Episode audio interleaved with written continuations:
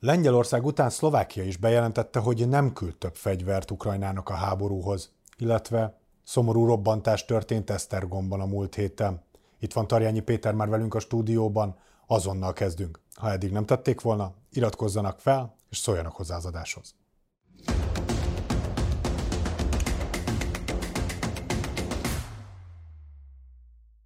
Szia Péter, köszöntelek a stúdióban. Én is üdvözlök mindenkit. Bár a felkonferálásban fordított sorrendben mondtam, mégis az Esztergomi esetet hoznám Jó, előre. Persze. Annyit tegyünk hozzá, hogy ezt a felvételt most jóval korábban közöljük, mint, a, mint ahogy meg fog jelenni majd, tehát hogy majdnem egy héttel korábban vagyunk, úgyhogy a jelenlegi információink birtokában fogunk beszélgetni az eseményekről és a történésekről, és jelen pillanatban annyit tudunk, hogy egy tekes az, aki életét vesztette már, és vannak többen, akik életveszélyes állapotban fekszenek kórházba. Elkerülhető-e egy ilyen helyzet? Én személy szerint nem vagyok meggyőződve róla, és hogy szerencsére ezek nagyon ritkák, de hogy, de hogy minek, mi állhat egy ilyen tragédia hátterében? Én egy kicsit szeretném ezt a, a félregondolást, vagy másként gondolást így szét szedni, szétoszlatni, mert hogy azt kell, hogy mondjam, hogy meglepődnének az olvasók, nézők a tekintetben, hogy egy évben hány olyan helyzet van, amikor egy-egy ember, adott esetben akár egy kétségbeesett helyzetben, egy adósságspirál, valamilyen fajta családi probléma miatt fenyegetőzni kezd, és ilyen szempontból a hatóságoknak meg kell jelenni. Ez egyébként az elmúlt évtizedekben, tehát 30 évvel ezelőtt is egy évben én azt mondanám, hogy tucatnyi, több tucatnyi eset is előfordul. Tehát, hogy ilyen ügyekkel és ilyen helyzetekkel egyébként a rendőrség találkozik a mindennapokban. Azt kell látnunk, hogy egy ilyen helyzetben, pontosan azért, mert arra törekszik a rendőrség, hogy hogy az elkövető, a fenyegetőző személyt valahogyan lenyugtassa, mindenképpen olyan szakértőre, elsősorban klinikai szakpszichológusra van szükség, aki egyébként az ilyenfajta tárgyalásokban, tehát az ilyen felfokozott idegállapotú veszélyhelyzetben is jól tud tárgyalni, ezért van az, hogy mindig ilyenfajta tevékenységet túsz tárgyalónak hívják. Esetünkben ugye nem volt túsz egyáltalán a, a, a helyszínen, de ennek ellenére olyan személy, olyan pszichológust végezte a tárgyalást, aki egyébként túsz tárgyalói képesítéssel rendelkezik, és egyébként, hogyha egy terrorcselekmény lenne, akkor tárgyalást folytatna.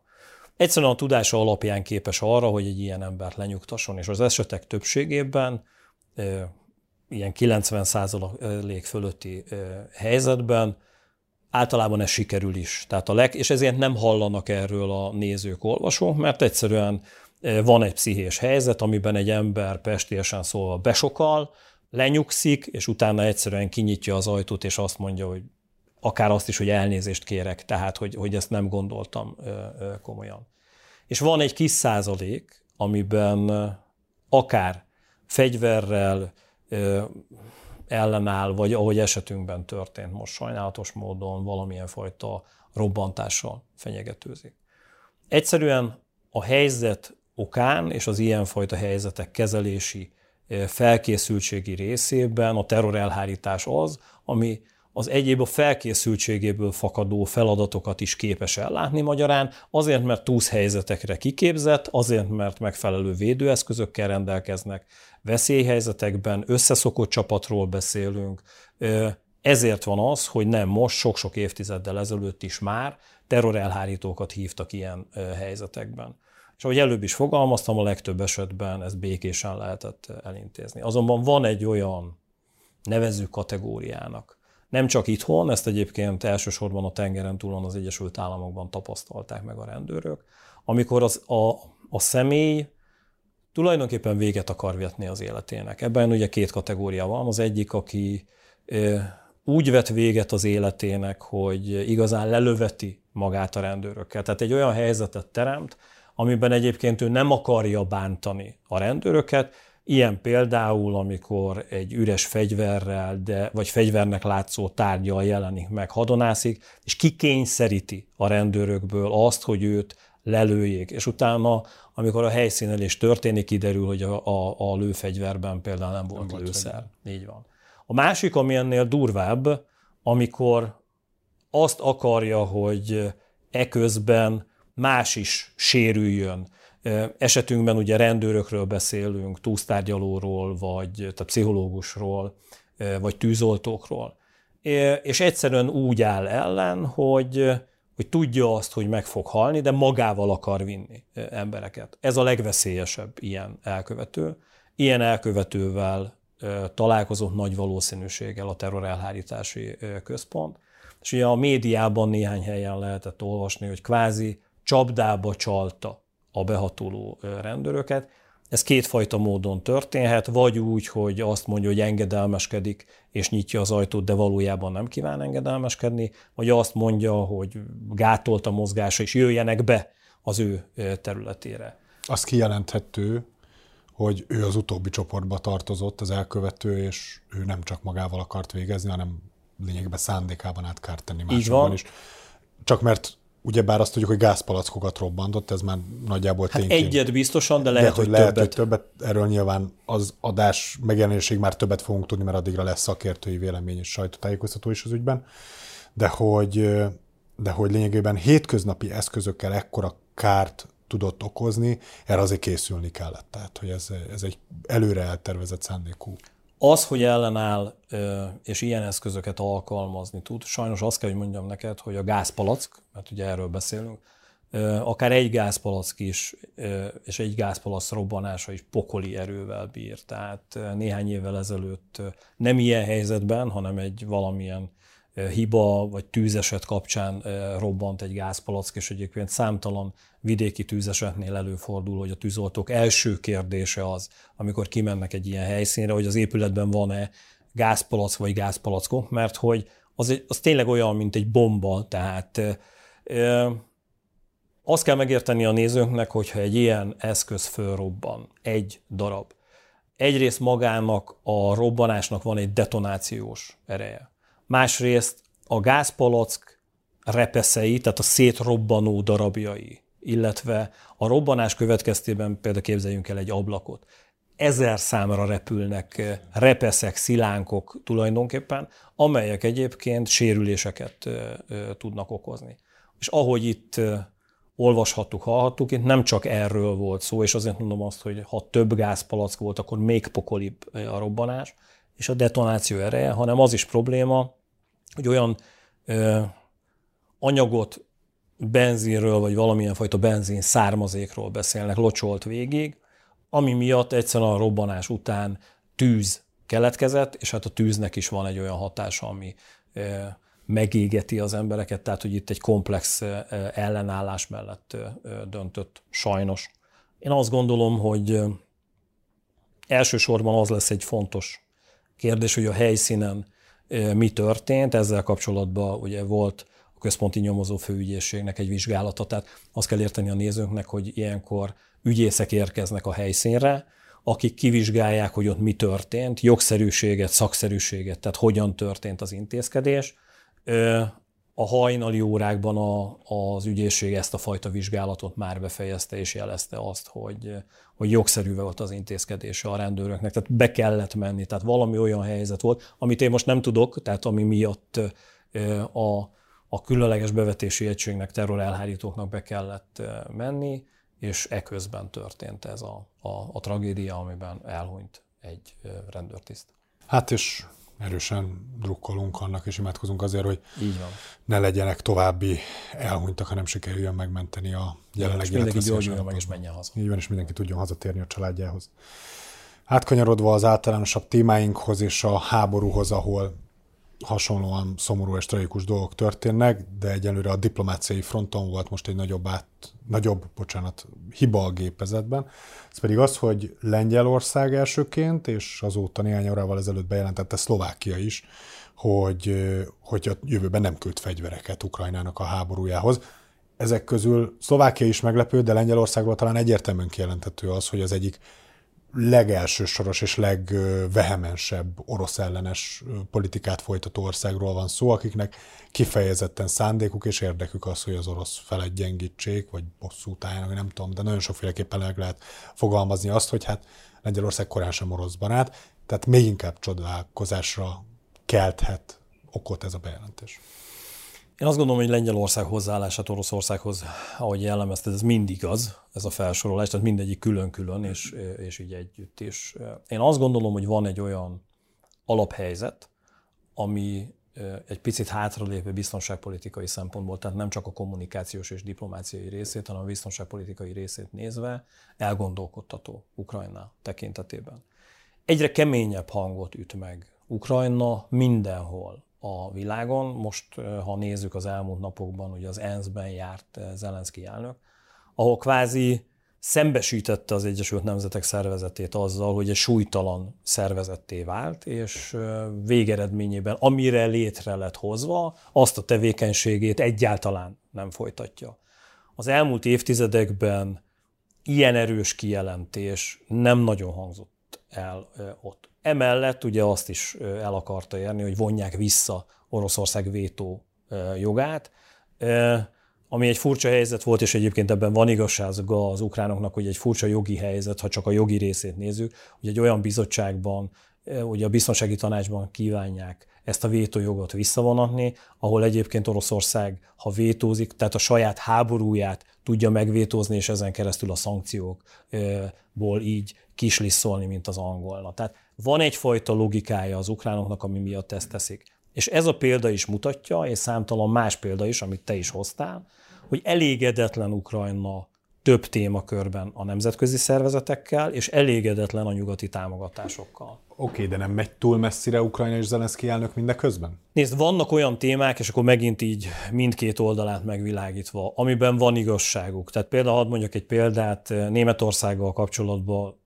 nagyon-nagyon ciki volt az elmúlt napokban, amikor leszállítottak Leopard 1-es harckocsikat, megnézték az ukránok, de úgy, hogy le se kellett szállítani ezeket az eszközöket a, a vonatszerelvényről, és azt mondták, hogy köszönik szépen, és küldjék vissza, mert hogy egyszerűen olyan romos állapotba küldték a németek, hogy használhatatlan volt a, a harcban. Ez de a küldtünk is, de nem is. Igen. De ezek kisebb tételek. Van egy másik objektív helyzet, amiben az látható, hogy egyébként Ukrajna türelmetlen és ideges, mert hogy pontosan tudja azt, hogy a gabona bevételek, amelyek az ukrán termelésből, az ukrán mezőgazdaságból származnak, nagyon-nagyon fontosak az ukrán hadigépezet, illetve az ukrán állam működése szempontjából. A Fekete-tenger térségében Oroszországot számtalan támadás éri, az orosz haditengerészetet, pontosan azért, hogy a tengeri útvonalak, gabonaszállítási és kereskedelmi útvonalak újból szabaddá váljanak. Ez azonban idő. Most azt a termény mennyiséget, amit a nyáron megtermelt Ukrajna, valahova el kellene adni, és ilyen szempontból felmerült az ukránokban az, hogy segítséget kérnek az ukrán, vagy bocsánat, az Európai Unióból, és így az ukrán gabonát eladják Európában. Erre az Európai Unió, tehát Brüsszel hozott egy döntést, ami azt biztosítaná az ukránoknak, hogy bevételre tegyenek szert. Magyarán pénzt kapjanak amiből lehet finanszírozni a háborút, és lehet finanszírozni az ukrán állam működését. Eközben Lengyelország, Szlovákia, Magyarország joggal mondta azt, hogy jó, jó, ezt értjük, csak ez nem mehet annak rovására, hogy, hogy a mi területünkön hazai lévő hazai termelésben leszüretelt vagy learatott gabonát ne tudjuk eladni. És ebből van az alapfeszültség, amiben egyébként mind hazánknak, mind a szlovákoknak és a lengyeleknek igazuk van. És itt volt az, amiben az ukránok úgymond behúzták nagyon erősen a kéziféket, és itt van, amit te mondasz, és teljesen jogosan látott így, hogy egy olyan hangnemet ütöttek meg, amiben Lengyelország egyrészt kikérte magának ezt a hangnemet, hiszen, ahogy te is fogalmaztál, és tényleg így van, nagyon komolyan támogatják az ukrán hadigépezetet, és a, az ukránok fegyveres ellenállásának az, az Egyesült Államok Nagy-Britannia után az egyik legkomolyabb partnere a háborúban Ukrajnának Lengyelország. Tehát, hogy teljesen érthető az, hogy a lengyelek ezen felháborodtak. Másrészt azt is, azt is elmondták, hogy nézzétek, most nagyon egyszerűen lefordítva ezt az egész helyzetet, így is támogatunk benneteket. Még azt is szeretnétek, hogy az, ami nekünk bevételt hozna, az ne nálunk keletkezzen bevételi oldalról, hanem nálatok. Hát igen, mert ráadásul egy ilyen helyzetben, hogy számol el a kormányzat a saját gazdái így felé, van. a földművelők felé, ugye, akik meg azt mondják, hogy hát oké, oké, de mi akkor hogyan éljünk meg, vagy hogyan adjuk Így el a saját termékeinket? Hasonló érdekes kérdés, egyébként nem véletlen az orosz propaganda hihetetlen módon nyomja. azt, hogy fölröppent hír, hogy egyébként Bidenék szeretnék az amerikai költségvetésbe beépíteni Ukrajna támogatását. Gondold el, hogy te amerikai állampolgárként mondjuk, azzal szembesülnél, hogy egyébként az adózott jövedelmednek egy valamilyen fajta része fixen mindig Ukrajnának megy, azért, hogy a háborúban ők jól hely tudjanak állni. Hát persze, hogy ezen egy amerikai állampolgár fölháborodik, és azt mondja, hogy nézzétek, hát van problémánk az egészségügyben, ezer területen, hát inkább arra, arra költsünk. Tehát, és itt van egy olyan fajta besokalás, egyre inkább, és ez ami neki úgymond a jéghegy csúcsa a Lengyelország oldalán, Zelenszkijék kommunikációja, segítségkérése kapcsán, amiben a világ azt mondja, hogy értjük, hogy bajban vagytok, támogatni is akarunk, de azért húzzuk már meg azt a határt, hogy hol van ez a támogatási szint, amiben már nekünk rosszabb, nektek pedig valamilyen szempontból jobb, az ukránok meg erre annyit mondanak egy legyintése, hogy mi viszont háborúban állunk, innentől kezdve hozzatok ti is még pluszban áldozatot. Ezért volt ez a kemény kommunikáció, ami abban csúcsosodott ki, amit a Felkonfban is elmondtál, hogy Lengyelország azt mondta, hogy kész arra, hogy, hogy a fegyver készleteket és a fegyveres támogatást, tehát hadi eszközökben nyújtandó támogatást felfüggeszti. Hát főleg, hogyha figyelembe vesszük azt is, hogy, hogy hát azért a, a kivetett szankciókkal, most függetlenül a magyar kormány álláspontjától, de mindenképpen Európa a saját polgáraira lényegében valamilyen kárt hozott, vagy valamilyen, hát terheket valamilyen rót. terhet rót, Így és van. bevállalta azt, hogy oké, okay, egyértelműen kiállunk a védekező ország álláspontja mellett, de ezzel nyilván tudjuk azt, hogy, hogy a saját állampolgárainkat hozzuk nehéz helyzetbe, Igen. és ezt lényegében, hogy is mondjam, egy ilyen európai közös közteherviselésként lehet mondjuk úgy betudni. Így van, így van. És akkor igen, hol van, hol van ebben egy határ, amikor viszont meg már azt mondjuk, hogy oké, okay, de nem lehet tönkretenni egy országnak a saját agráriumát, gazdaságát, ennek az egész az Ebben megy a vita. Én azt gondolom, és akkor itt biztos, tehát ez az eddigi olvasat, amiben érthető lett, én azt gondolom, mindkét oldal álláspontja. Mindkét oldal alatt Lengyelország, Szlovákia és Magyarország, tehát ezt így veszem. Ennek ellenére biztonságpolitikai szempontból van egy furcsa helyzet. Egyrészt Ukrajna azért meri ezt megtenni, mert miközben egyébként Lengyelország nagyon komoly fegyverrendszereket, és szlovákok is például őjáró lövegek tekintetében nagyon komoly fegyverrendszereket adott át Ukrajnának, azért nem a lerohadó leopárdokból. Nem, korszerű eszközökből, de azt látnunk kell, hogy a túlnyomó részében az Egyesült Államok, Nagy-Britannia, Franciaország és Németország biztosítja a fegyverrendszereket. Magyarán Lengyelország fontos partner, de az, amit például az itthoni médiában is olvasni lehetett, hogy ha ez bekövetkezik, akkor tulajdonképpen összeomlik az ukrán hadigépezet, ez korán sem igaz így. Ez egyébként egyfajta magabiztosságot ad Ukrajnának, hogy merje tolni tovább ezt a, ezt a kommunikációs szekeret, úgymond ebbe az irányba. A másik oldalról azt is látnunk kell, hogy hogy azért nem érdeke Ukrajnának, hogy magára haragítsa a nyugati szövetségeseket. Ugyanis önmagában az Egyesült Államok nem tudja a végtelenségig folytatni ezt a fajta támogató tevékenységet, szüksége van partnerekre. Magyarán én azt gondolom, hogy pontosan a háború miatt itt ez egyfajta karcsörtető kommunikáció, de az elkövetkező időszakban meg fognak állapodni a felek. Én ezt gondolom, ha nem, abban az esetben is nagyon érdekes, mert már Lengyelország azért pontosított, tehát nem azt mondta, hogy az összes fegyverszállítást állítja le, hanem azt, hogy az eddigieket, amiket vállalt, teljesíti, de a következőket már nem indítja el. Ami azt jelenti, hogy ez a fájó lépés valamikor később, adott esetben két-három hónap múlva jelenne meg Ukrajnában, ami lehetőséget biztosít arra, hogy egyébként Ukrajnával valamilyen fajta kommunikációban egy egyesség létrejöjjön. Pár héttel ezelőtt volt egy mesterséges intelligencia konferencia, amit az Indomédia csoport, így az Index többek között szervezett, ugye az AI Summit 2023, és ennek keretén belül volt egy kerekasztal beszélgetés, lényegében, amiben biztonságpolitikáról, háborús helyzetről, jövő képről, a háborúk tekintetében esett szó, és mi ezt rögzítettük, és ebből három darab bejátszó volt az, amit én kiemeltem, és szeretnélek megkérni arra, hogy beszélgessünk egy kicsit Jó. az ott elhangzottakról. Ebből a legelsőben Bendarzsevszki Anton mond néhány érdekes gondolatot. Először nézzük meg mi is ezt a bejátszót, és akkor utána elmondom Jó, ezzel kapcsolatban rendben. a kérdésemet, ami felmerül. Következő háború az új fegyverek tekintetében sokkal pusztítóbb és sokkal fejlettebb lesz, mint ez a mostani ukrajnai háború. Mégis. Legalább öt, öt rendszer, öt csoportja van ezeknek a fegyvereknek. Az első, amiről beszélhetünk, hogy az autonóm fegyverek, amit Bálint is említett, azok a rendszerek, mondjuk drónok, amelyek ugye önállóan, beprogramozás után önállóan hoznak döntést. Ilyenre még Ukrajnában nem nagyon, ilyenre nem nagyon beszélhetünk. A Izraelnek vagy az Egyesült Államoknak vannak hasonló fegyverei, vagy legalábbis kísérleteznek ilyen fegyverekkel. Ukrajnában ezek még nem kerültek bevetésre. Beszélhetünk hírszerző jellegű ö, fegyverekről, tehát amikor a mesterséges intelligencia dolgozza fel a nagy mennyiségű információt, gondoljunk bele, ö, ugye itt már az előző előadásban, a kettővel ezelőttivel, ugye a Palantir rendszerről volt szó, ez is ugye egy ilyen egy olyan rendszer, amely szisztematizálja a nagy mennyiségű adatot. Ugye rengeteg adat érkezik a frontról, mint a időjárás, földrajz, műhold felvételek, közösségi média, nem jelentések, és ezeket a, ugye az emberi agy ezeket nem tudja rendesen értelmezni, több száz elemzőre van szükség, hogy ezeket megfelelően értelmezze és kielemezze. A mesterséges intelligencia, hogy ezt meg tudja tenni. Ugye Bendarzsevszki Anton több dologról is beszélt ebbe a videóba.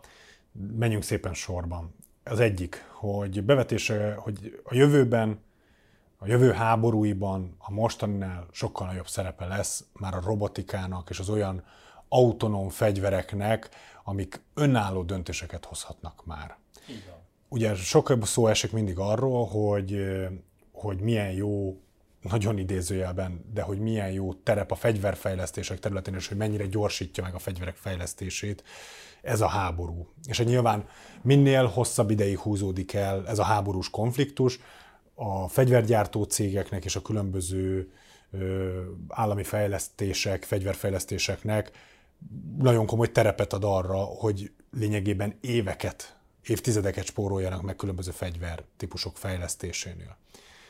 Igaz ez, ez továbbra is akkor ez egy megerősíthető tény, illetve az, hogy, hogy azt is említi az Anton, hogy hogy vannak már olyan tesztelés alatt lévő drónrendszerek, amik tudnak már teljesen automatizáltan működni, amerikai és izraeli rendszerekről beszél ugye ebbe a videóba, de hogy ezek még nem kerültek bevetésre az ukrán fronton, igaz ez?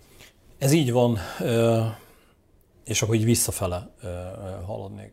Az biztos, hogy hihetetlen gyorsan fejlődik ez a fajta mesterséges intelligenciával összekötött olyan drón, felderítés, csapásmérés és egyáltalán információgyűjtési rendszerekbe kapcsolt drón hadsereg, ami egyébként az azeri és örmény háborúban néhány évvel ezelőtt debutált, és akkor ismerte meg a világ az azeri tüzérség oldaláról, hogy mit lehet elérni egy ilyenfajta drónos hadviseléssel. Ez valami hihetetlen magas szinten van most az orosz-ukrán háborúban, és igazat mond minden szakértő, és egyetértek velük olyan szempontból, hogy miközben egy fegyverrendszert tesztfázisban, békeidőben, hónapokon, éveken át tesztelsz, sivatagi körülmények között, sarkvidéki körülmények között, különböző olyan laboratóriumi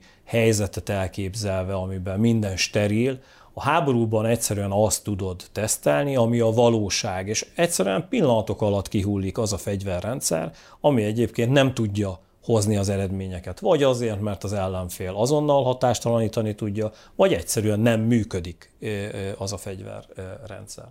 Az, amit látnunk kell most, és ami ténylegesen egy óriási veszély, hogy egyre inkább próbálják a döntéshozatali gyorsaság fenntartása miatt az automatizálást bekapcsolni, és az automatizálás legmagasabb foka az, amikor az ember teljes egészében ki van Itt az autonóm rendszerek, ugye, amikről Így van. Szinten. Ez ugye azért nagyon-nagyon fontos, mert olyan technológiáról beszélünk, amelyik egyébként képes a mozgásra, ez legyen szárazföldi mozgás, legyen légi vagy vízi mozgás, vagy víz alatti mozgás, eközben detektálni, felderíteni tudja az ellenséget, el tudja dönteni, hogy az ellenség vagy barát, el tudja dönteni azt, hogy milyen szintű az az ellenség, tehát érdemese megtámadni, és ezt ténylegesen a fénysebesség ö, gyorsaságával tudja automatizáltan végrehajtani. Nincs szüksége közben semmilyen fajta visszajelzésre, emberi kontrollra, amiben egyszerűen lejelentené, vagy egy kameraképet átküldene egy hajóról a tengeren, aminek kapcsán az operátor lenne az, aki eldönti, hogy ez egyébként az a hajó, vagy nem az a hajó, tehát fel van készítve, meg van tanítva ennek az eszköznek minden azzal az ellenséges technológiával, kinézetével, sebességével, fegyverzetével kapcsolatban, majd, és itt jön a nagyon-nagyon kemény lépés, és ennek két szintje van, végrehajtja a támadást, amihez kapcsolódóan a támadás előtti utolsó pillanatban egy jelzést, vagy valamilyen fajta kép vagy videóüzenetet képes küldeni, és van, és ennél a magasabb szint, amikor van egy anyadrón technológia, amelyik irányítja ezeket a csapásmérő drónokat, ami azt jelenti, hogy ha több drón van így összekapcsolva, egy-egy csapás után el tudja dönteni azt, hogy végrehajtotta a támadást, befejezett a támadás, vagy nem, és ebben az esetben szükség van következő támadásokra, amit ott abban a helyzetben egy felfejlődött drónrajjal, mondom még egyszer, szárazföldön, víz felett, víz alatt vagy a levegőben képes végrehajtani. Itt ugye nagyon-nagyon kemény kérdés az, hogy elmered-e engedni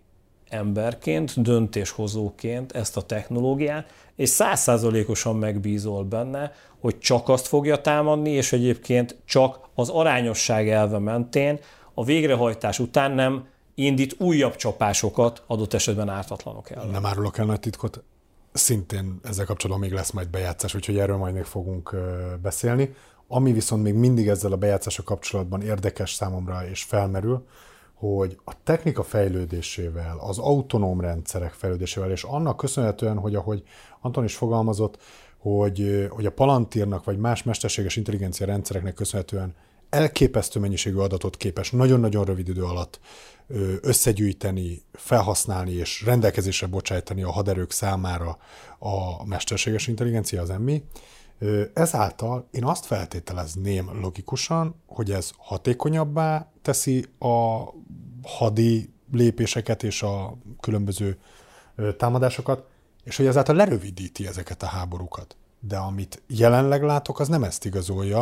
A jövőben ez így lehet? Tehát ez rövidíthet a háború hosszát? Abban az esetben, hogyha technológia küzd technológia ellen. De a jelen és az elkövetkező időszak háborúiban illetve fegyverrendszerek tekintetében is. Vannak csúcskategóriás fegyverekkel rendelkező országok, ilyen például az Egyesült Államok.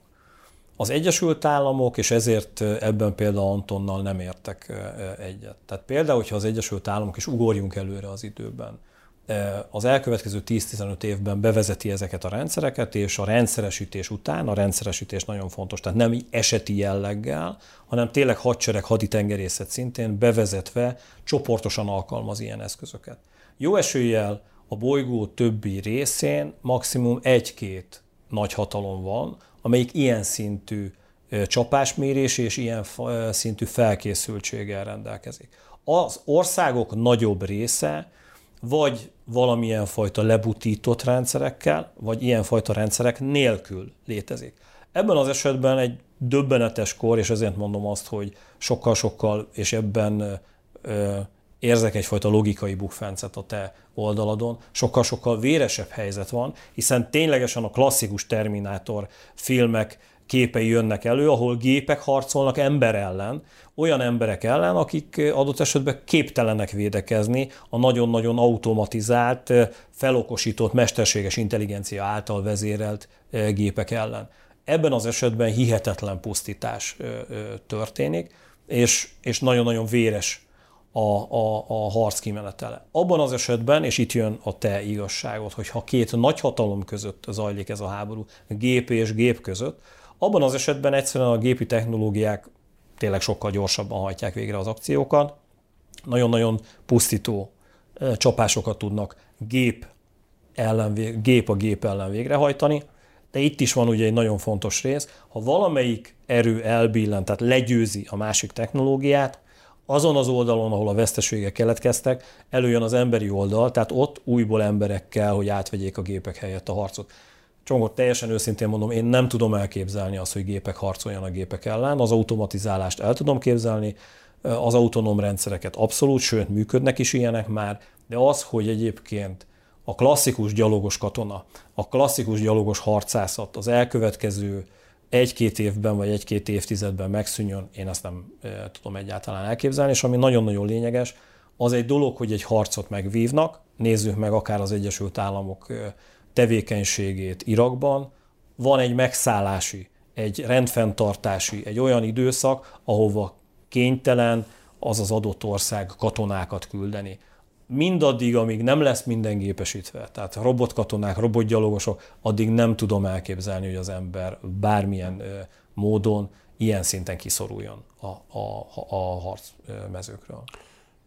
Nézzük meg közben Somkoti Bálint mit mondott a témában, és akkor utána elemezzük ki azt is. ahogy a világtörténelmet mindig is végigkísérte a kard és a pajzs, a védelem és a támadás, ugyanúgy ez a drón kérdés is egy, egy, egy megtalálja az előbb-utóbb a helyét a rendszerbe. Van ennek egy olyan kérdés, ami nagyon kevés szó esik, mert ehhez igazán kevesen értenek, ez pedig az elektronikai hadviselés. Gyakorlatilag a drónok pontosan azért, mert nem önálló, nem autonóm módon működnek, nem tudnak önálló döntéseket hozni, tehát kell egy ember, aki irányítja őket. Zárójelbe bejegyzem meg, Ukrajnába is és Oroszországban is tömegével toboroznak fiatalokat, akik videójátékokon nőttek föl, és ők irányítják ezeket a drónokat. Ugye arról viszont nincs hír, hogy látva azt, mert ugye ezek a legtöbb ilyen drón azt úgy hívják, hogy first person view, tehát élőben közvetíti azt, amit csinál, hogy az milyen lelki terhelés jelent, hogy látja meghalni a célpontokat alkalomattán, mert nem csak harcjárművek, hanem alkalomattán lövészárkok, is be, lövészárkok ellen is bevetik ezeket a drónokat. Tehát gyakorlatilag ezek az eszközök, ezek nem mások, mint egy távirányítású fegyver végül is. Arról gyakran esik szó, hogy mekkora megterhelés egy generációnak, és hogy mekkora károk keletkeznek azáltal, hogy igenis gyerekek halnak meg ebben a háborúban, vesztik el a családjukat, mennek el, de hogy tényleg, ahogy Bálint is mondja, van egy generáció, akiket mindig az a csúfatok, hogy folyton a videójáték előtt ülnek, és most nekik adják a kezükbe a joystickot, hogy lényegében embereket öljenek, hogy azért ennek van egy olyan lelki oldala, amivel bárhogy is végződik ez a háború, nagyon nehéz lesz tovább élni és tovább létezni. Ebben én azt gondolom, hogy részigasságod van. Tehát ennél sajnos a fiatalok, sarkosan fogalmazok, elvadítása nagyon komolyan jelen van a mindennapokban. És lehetséges, és elfogadom azt, amit mondasz, hogy vannak olyan fiatalok, akiket ez mélyen megérint és tényleg valami olyan fajta pszichés ütést, pszichés terhelést kapnak, ami miatt a háború végeztével borzalmas lelki problémákkal fognak küzdeni. De én azért fölhívnám arra a figyelmet, hogy nem véletlenül alkalmaznak gyerekkatonákat az iszlámban évszázadok óta, Afrikában, Afrikában a mai napig is. Igenis a fiatalokat lehet úgy nevelni, sajnos, különösen ebben a videó, videójátékos életformában, hogy azon keresztül, hogy nem vagy jelen konkrétan a harcmezőn, nincs meg az a fajta ember-ember közötti kapcsolat, amiben látod meghalni azt a szemét, hanem abszolút egy személytelen, tárgyasult helyzetben, nagy távolságról, mintha filmet nézzél, mert tulajdonképpen így jelenik meg előtte, ez úgy képeződik le a pszichében, és ezzel foglalkoznak is sajnos a pszichológiai hadviselés oldaláról, és ezért mondom, hogy elvadítják a fiatalokat, hogy nem kell ezzel foglalkozni, mert hogy kvázi ez, mintha nem is létezne, ez nem is a valóság lenne. És sajnos ez működik. Tehát pontosan a gyerekkatonák tekintetében, akik például Afrikában olyan szinten hozzászoknak a gyilkoláshoz, hogy ez az életük részét képezi. Ezt úgy fogalmaznám meg, hogy arra neveled őket, hogy a deviancia az normális. Abban az esetben van probléma, és ez egyébként például Oroszország oldalán abszolút jelen van, hogy a képzésben, a hazaszolgálatában arra nevelnek egy társadalmat, hogy igenis harcolj. Egyrészt én ezt mindig mondom és váltig állítom, hogy az a társadalom, amelyiket arra készítesz föl, hogy háborúzzon, az előbb vagy utóbb megkapja azt a háborúját. Mert hogy a politika össze fogja hozni nekik azt a háborút. Az, hogyha fiatalokat arra képzel és arra használsz, hogy öljenek, az előbb vagy utóbb eléri azt a szintet, hogy természetes lesz azoknak a fiataloknak. Ez borzasztó, tehát ilyen szempontból az, amit Bálint elmondott, az az egyik oldala csak ennek a történetnek, és van a másik oldala, ahol előfogalmaztam, a deviancia normalitás lesz. Azokat a fiatalokat a normál életbe visszahozni hihetetlenül nehéz. És nézzük meg, hogy Keleti Artur erre rákapcsolódva mit mondott a konferencián. Valahol dolgozik az emberben, mert van egy belső felelősségtudat, egy morális kompassz, egy iránytű. Zárójelben megjegyzem, hogy ez egy nagy kérdőjel, hogy ilyen van-e, lesz-e a mesterséges intelligenciának, és honnan szedi ezt az iránytűt, ki adja oda neki. Tehát, hogy hogy mivel elméletileg a gépek ilyenben jobbak, és nem kell, utána nem kell elküldeni őket ilyen PTSD izé, pszichológus, meg ilyesmi, ezért elméletileg ez, ez, ez jobban, jobban fog nekik menni. Úgyhogy szerintem ezt, ezt egy idő után meg fogjuk engedni a gépnek. Az egy izgalmas beszélgetés lesz, hogy mondtad a tárgyalás is, amikor betolják a gépet, ő ott kiköp nem tudom hány terabájtnyi adatot, akkor oda, oda jön a szakértő, mondjuk ti vagy én, nézzük a terabájtnyi adatot, nem tudunk vele mit csinálni, betolnak egy másik gépet, ami majd kielemzi azt, amit az egyik csinált, és akkor kb. a gépek eldöntik, hogy kinek volt igaza. Tehát az a show műsor, amit mi megszoktunk, hogy mit tudom, egy, egy, egy, egy rendőr véletlenül megsebesít valakit, és utána izék, évekig tárgyalunk arról a két másodpercről, az a gépeknél nagyon máshogy fog kinézni. Hát egyrésztről visszakapcsolódva a drónokra, ugye Keleti Artur jövőkutató arról beszélt, hogy hogy ugye nagyon nagy dilemma, hogy, hogy ki fogja megadni a morális kérdést a mesterséges intelligenciának, mert hát nyilván pszichológushoz nem kell őt küldeni, vagy kezelni azt, hogy a devianciáját bárhogy is helyre billentsék, de hogy, hogy, hogy ki fogja megadni azt, hogy mi a helyes, hova lőjél, mit csináljál, és mi az, ami még elfogadható, és mi az, ami már nem elfogadható. Ez az egyik. Először ezt beszéljük át, és aztán mondom az utolsó kérdést. És ezek Igazán nekem itt ez egy furcsa összetétel, gondolati összetétel, a moralitás és a háború én ebben tamáskodnék. Tehát egyszerűen a háborúban a mesterséges intelligenciát arra felokosítani, hogy meddig mehet el, vagy egyszerűbb arra felokosítani, hogy csak szimplán pusztítson, és van egy olyan fajta blokkolás, ami emberi kézben van, ezt inkább tudom valószínűsíteni. Egyszerűen azért, mert túlságosan bonyolult oktatási folyamatokat feltételez az, amikor neked el kell döntened, most bocsánat, mesterséges intelligenciaként, Persze. hogy egyébként ki az ellenfél és ki nem, ez még megy, meddig ellenfél, föltette a kezét, igen vagy nem, ha föltette a kezét, akkor már nem bántom, de leengedi a kezét, akkor már igen, és ezeket a döntéseket lehet, hogy a fénysebességgel képes vagy meghozni, de egyébként az emberi mintákat úgy leképezni, hogy ezt folyamatosan gondolkodva, szondázva, egy harci cselekménybe átültest, ez egy hihetetlenül bonyolult valami. Ennél a háború, és bocsánat, hogy ezt mondom így a szakértőkhez kapcsolódóan, tehát ők a háborút úgy nézik, hogy ez egy vizsgálható valami. A háború egy sokkal egyszerűbb ö, ö, helyzet, vagy, vagy képösszetétel, vagy gondolati összetétel. Az ellenfelet meg kell semmisíteni. Ez a háború alap ha, ö, megközelítése. Ha elfogy az ellenfél, akkor győztél ezeket az egyszerű elveket nagyon-nagyon gyorsan meg lehet tanítani. Ezeket már azért most tudja. És, és ha nem is automatizált szinten, vagy ilyen gondolati szinten, de félautomatizált szinten abszolút.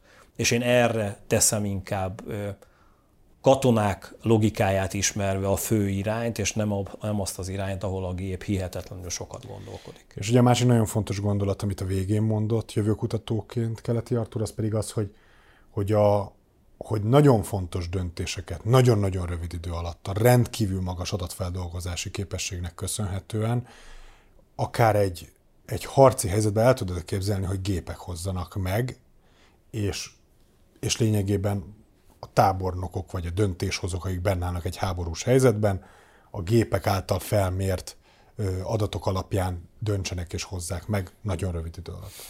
Én azt gondolom, hogy ennek valamilyen szintű leképezése már működik például az Egyesült Államok haditengerészeténél. Tehát vannak olyan automatizált vagy automatikus védelmi módba kapcsolt támadó rendszerek, amelyek képesek a felbukkanás pillanatában azonosítani, hogy barát vagy ellenség, ha ellenség kiszámítani és eldönteni, hogy mivel lehet megsemmisíteni, és azt is, hogy mikor induljon az ellencsapás, és ezt adott esetben meg tudod tenni úgy, hogy egyszerűen elengedte. Tehát nem tudsz, bocsánat, ha lekapcsolod, bele tudsz nyúlni, de egyébként azt a kapcsolót elfordítva teljes egészében a tűzvezető rendszer ezt automatizáltan végigköveti, ténylegesen hihetetlenül gyorsan. Én nem ebben látom igazán egyébként a, a jövőt. Én abban látom a jövőt, hogy mennyire fejlett a mesterséges intelligencia, az, me, azaz mennyire felokosított, mennyi paramétert képes figyelembe venni, mennyire finomra hangolt az a háborús gépezet. De még egyszer mondom, a háború mindennapjaiban az egyszerű dolgok működnek, magyarán az, hogy hogyan lehet a leggyorsabban megsemmisíteni az ellenfelet. Szerintem a drónok, az automatizálás és mindenfajta felderítés, csapásmérés rendszere az elkövetkező időszakban és most is ezt az irányt vizsgálja. A mesterséges intelligenciát már meddig le lehet kapcsolni, ezt azért zárójelbe teszem hozzá. Péter, nagyon szépen köszönöm, hogy itt voltál ezen a héten is. Önöknek pedig köszönjük a megtisztelő figyelmet, teljes adásainkat visszanézhetik a korábbiakkal együtt is YouTube csatornánkon. Ha eddig nem tették volna, akkor iratkozzanak fel mindenképpen, hogy nem maradjanak le tartalmainkról, illetve a komment szekcióban szóljanak hozzá az elhangzottakhoz. Jövő héten ismét friss adással várjuk Önöket, akkor is tartsanak velünk, addig is viszontlátásra. Viszontlátásra. A műsor a Béton partnere.